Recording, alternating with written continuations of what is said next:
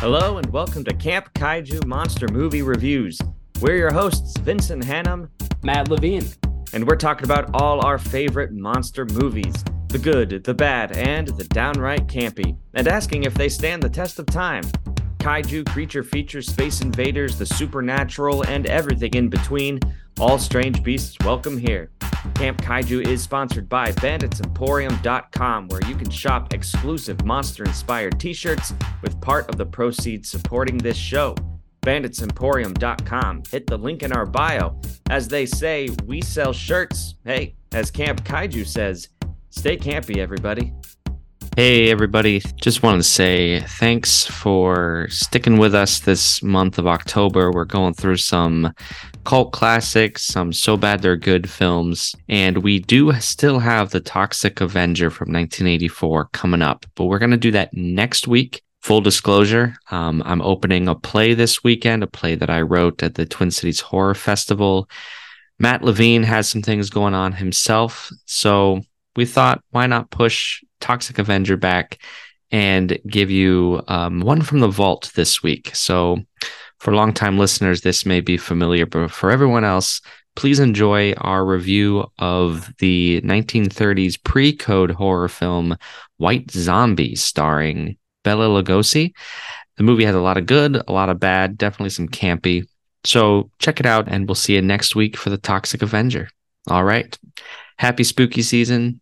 Be well. Stay campy. White Zombie, White Zombie, White Zombie, White Zombie is the opposite of I Walked with a Zombie in tone and aesthetic, where I Walked with a Zombie is like the Mona Lisa.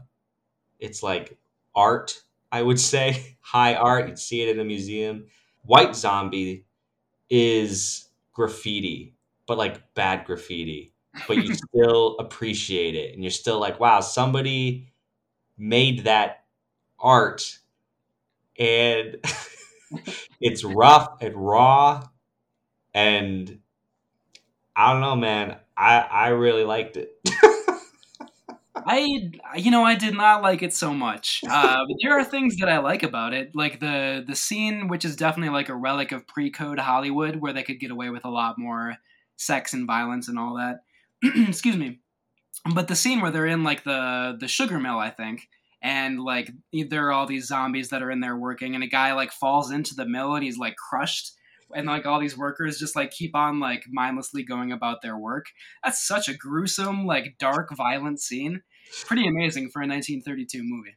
Yeah honestly one of the darker things i've seen in classic hollywood. I was like what the hell Yeah, I couldn't believe it, man. It's so you know, like, and also like the I, I mentioned sex and violence. Like, there's the gratuitous shot of like the heroine. I can't remember her name. Um, maybe it doesn't matter, but she's like getting ready for her wedding, and they like they show her like in her negligee, basically, you know. And it's like, wow, this is a pre-code movie, and this this shot right here is an example of that, you know. Totally. I mean, it is flawed 100% in terms of you know, like just what we are talking about with I walked with a zombie, the the white supremacy over these Haitian black natives and this exoticism and the fear of the unknown like that's there too. I mean that's like the overriding flaw because because it doesn't unlike i walked with a zombie it's not interested in subverting those expectations or pointedly criticizing the history of slavery. It's just full pulp, full pulp, leaning into all the the filth without remorse. Yeah, no, totally. Like there's not a single character of color that has dialogue that like expresses their experience.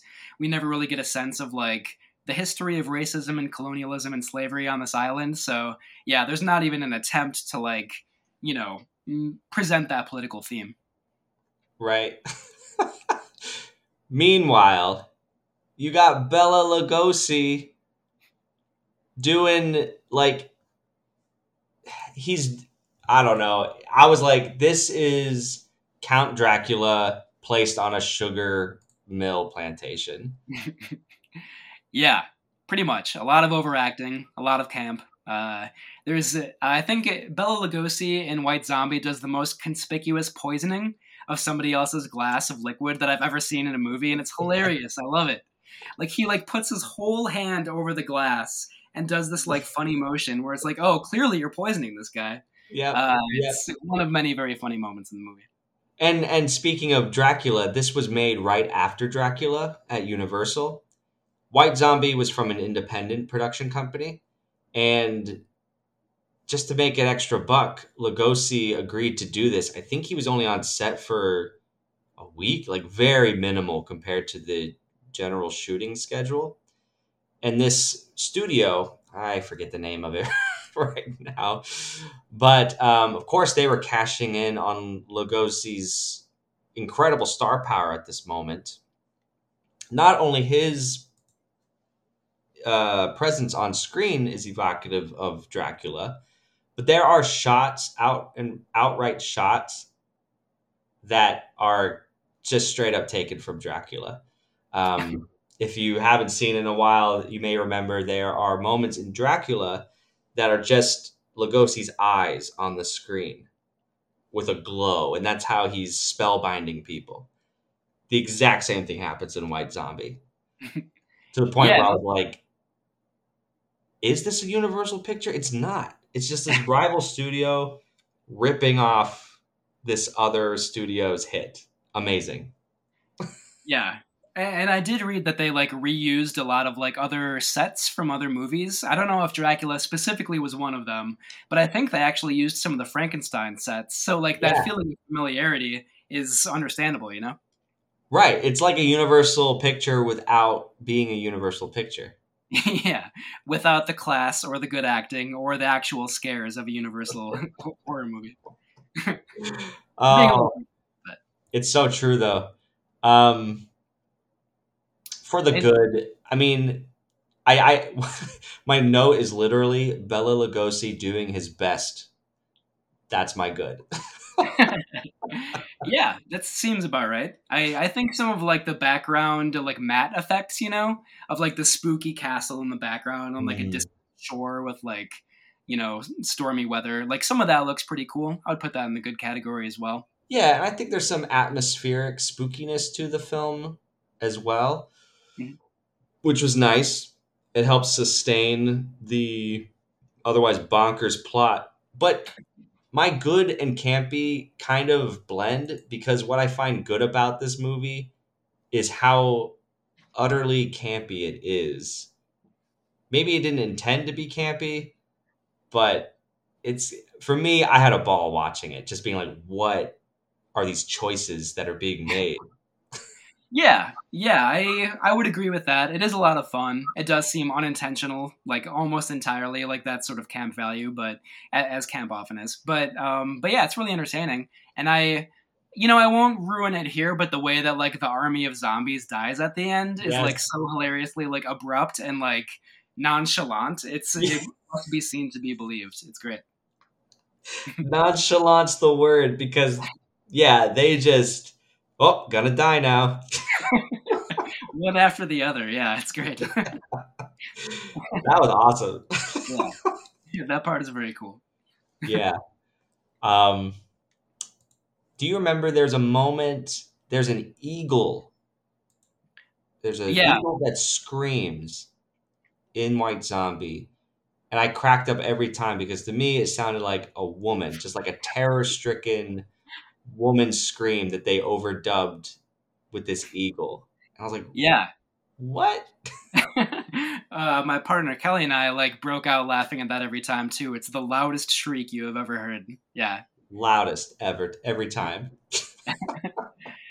yeah, there's there's a lot of that fun stuff in there for sure. Like I, I love the um you know I mentioned like the very conspicuous poisoning before, and like I just think it's so funny that like the way that they turn people into a zombie in this movie is like by you know through like a very obvious like powder or whatever you know that they like put in a glass of wine or like in their Mhm. corsage, and I just think like, um, I don't know, the like the lack of creativity around that is kind of charming in a way, you know.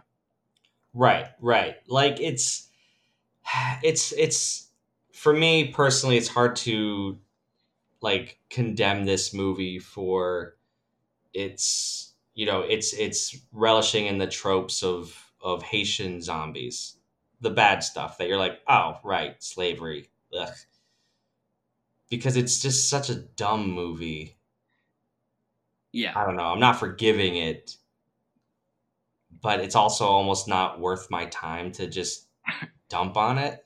and yeah, I know what you mean. It's not even attempting to do anything like that. So like, you know, at least it doesn't try. Like you if you understand what the movie is, then you have to be like, all right, you're you're doing an okay job at what you're trying to do, you know? Right. It was just like a pulpy comic book that I flipped Yeah. through, and then I was like, "Wow, that was fun." I see its problems, but I'm just not going to read it again. yeah. I will say for the bad category for me, like the the plot of like the the guy who like meets the woman on the boat and like instantly falls in love with her and then like Mhm. try like apparently like will sacrifice everything to like steal her for eternity. Like you know, if if you thought the love triangle and I walked with a zombie was unconvincing, and this movie it's like non-existent. It's uh, it makes zero sense at all. It's like the bland like the two protagonists. Uh, Madeline, I think is the woman's name. I suddenly remembered it. I can't remember the guy's name. But like, you know, they're the blandest white he- heroes of all time. You don't care what happens to them. Yeah, 100%. It's a short movie, too. It's like an hour, barely more than an hour. Yeah, if you got an hour to kill, sure, put it on. There are worse movies. Um, but if you want some some like cinema, some nice filmmaking, like you appreciate story, production, direction, I Walked with a Zombie is where you want to be. Yeah, definitely. You know, a movie. Sorry, I didn't bring this up during our I Walked with a Zombie conversation, but there's a recent movie called Zombie Child. Uh, it's by a really good Italian director, Bertrand Bonello, I think is his name. Uh, and it's in a way kind of like playing with I Walked with a Zombie, and it's like cutting back and forth between like the early 20th century and then like modern day Paris, where there's a, a Haitian immigrant, a young girl who's going to a school there, private school, um, and kind of like dabbling in like voodoo rituals. Um, so yeah, I just wanted to include that at some point in the conversation. Sorry, I forgot to do it earlier. But Zombie Child, it plays with a lot of this stuff in really fascinating ways. Okay. I'm interested in seeing modern takes on the Haitian zombie because I feel like that has gone away in favor of the Romero type zombie. Yeah, Maybe totally. for you know, for better or for worse. I think you'd want to handle, you know, the Haitian voodoo traditions with a little bit more respect. Maybe. Yeah. But- yeah, and I don't know if Zom- Zombie Child always does that. Like, it is actually still kind of offensive and questionable at times, but uh, but a really fascinating movie, and like it's kind of also commenting on like all these old movies, you know. So Hmm. uh, yeah, it's pretty cool. Cool. My um my my zombie movie I want to mention is actually a sequel to White Zombie. It came out 4 years later. It is a very loose sequel. You know how, how studios did at the time. They were just like, "Let's get a sequel out," but it actually has nothing to do with the first film. It's called Revolt of the Zombies. This movie was unbearable for me to watch. Like utterly boring. Like not offensive. It was just boring. I gave it one and a half stars out of five on Letterboxd. White Zombie, I gave two and a half out of five. But man, one and a half stars for Revolt of the Zombies. My good. This is actually pretty cool. The first five minutes depicts uh, a battle in World War One with Cambodians, Cambodian zombie soldiers Wow. it's really cool. It's like All Quiet on the Western Western Front meets zombies, and the Cambodians are actually portrayed by Asian actors. Wow. And I was like, an anomaly. did I just find this rare gem of a film? Literally never went back to that idea of zombie soldiers. It just like devolved into some really boring, lame love story in Cambodia. without any zombies. Like there was hardly a zombie outside of those first five minutes, and I went, "What is happening?" uh, that seems uh, well deserved. Yeah, it's not Yeah. very. Do not recommend.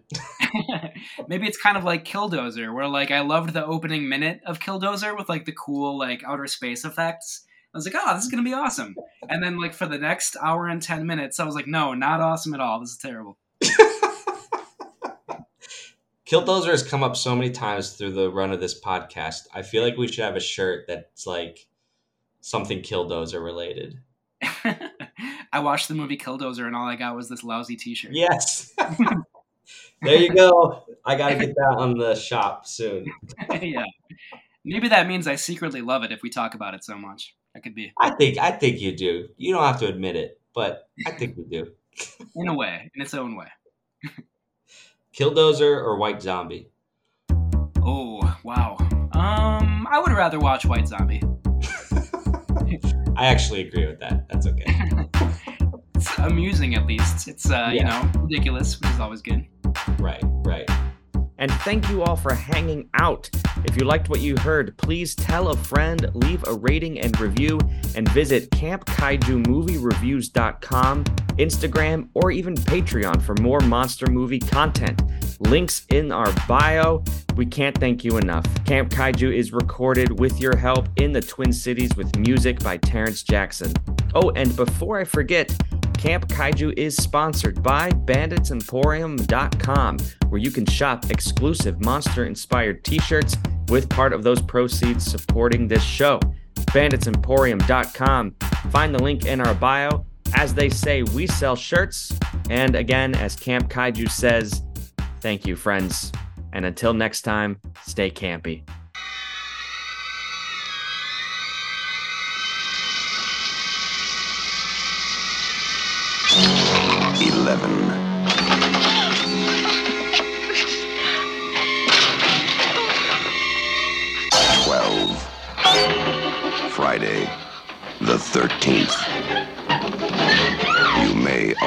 See it once, but that will be enough.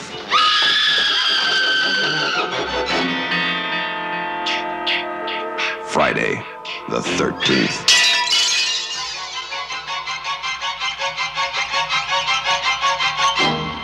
And I have to say, I had a dry spell of monster movies outside of the podcast for quite a while. I just like didn't watch too many monster movies outside of what we talk about here. But over the last couple weeks, I've seen a good handful of monster movies. So one or two of them might pop up on the website soon. Nice, nice. Yeah, um it's October. I've been trying to watch some um, you know, as many as many horror movies as I can, as many monster movies as I can. Do you know what franchise I just started dipping my toe into? Uh, The Exorcist. No, it's from the 80s. There's about a million installments. A Nightmare on Elm Street. I if only. No, Friday the 13th. Oh, okay. A Nightmare on Elm Street is my favorite horror franchise, and Friday the Thirteenth might be my least favorite. But I don't mean to sway your opinion. How, what do you No. think of them? sir? I agree with you. So um I I saw the first two and I was like, "Oh my god, these are not good movies." And they're like but yet it's like uh I'm not going to say they're so bad they're good even, but they're such a they're so cheaply made that I can't help but watch. Yeah. I feel myself being drawn into this ridiculous unfolding mythos around Jason Voorhees. And I'm like, this is nothing about this is anything but contrived and cliche and stupid. Yeah. And yet here I am. Um, I'm on the third one. Okay. I rem- I saw the third one in a movie theater in 3D a while ago, so that was pretty cool. But like the only thing that was fun about that was the 3D. So like if if I watched it in 2D, I'm sure I would not enjoy it very much. Um, but I do agree with you though. They're kind of like an interesting time capsule. All those 80s slasher movies that were just made as like quickly and cheaply as possible are interesting to watch in that way. Just to be like, oh, like this was such a it was like this style of movie making was so in vogue at that time. You know, it was Yeah. But but yeah, they don't hold up very well. They're pretty boring nowadays. I think so, and and not to make this a episode about that, but just comparing it to say John Carpenter's Halloween, basics basically the same premise, and Halloween was made just as cheaply, but yet there's there's an artistry around the direction and the choices made with the editing and everything that makes it still a compelling watch. Meanwhile, Friday the 13th is just such a a slow drawn out affair and it the last 30 minutes or so with Mrs. Voorhees Mm. it does pick up but a whole movie it makes it does not Excuse me. I like that sentence construction. Yeah, and you're totally right.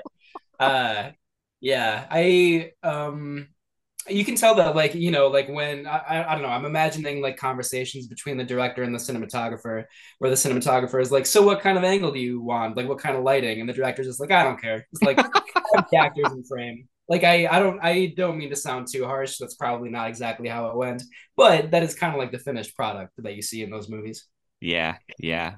But we'll see where it goes. I can't wait for jason to take manhattan and go to space and fight freddy krueger at some point. Yeah, I have to admit I haven't seen those later Friday the Thirteenth movies, and I probably should, because those are probably the fun ones. They're really yeah ridiculous. maybe yeah. All right. Okay um where were we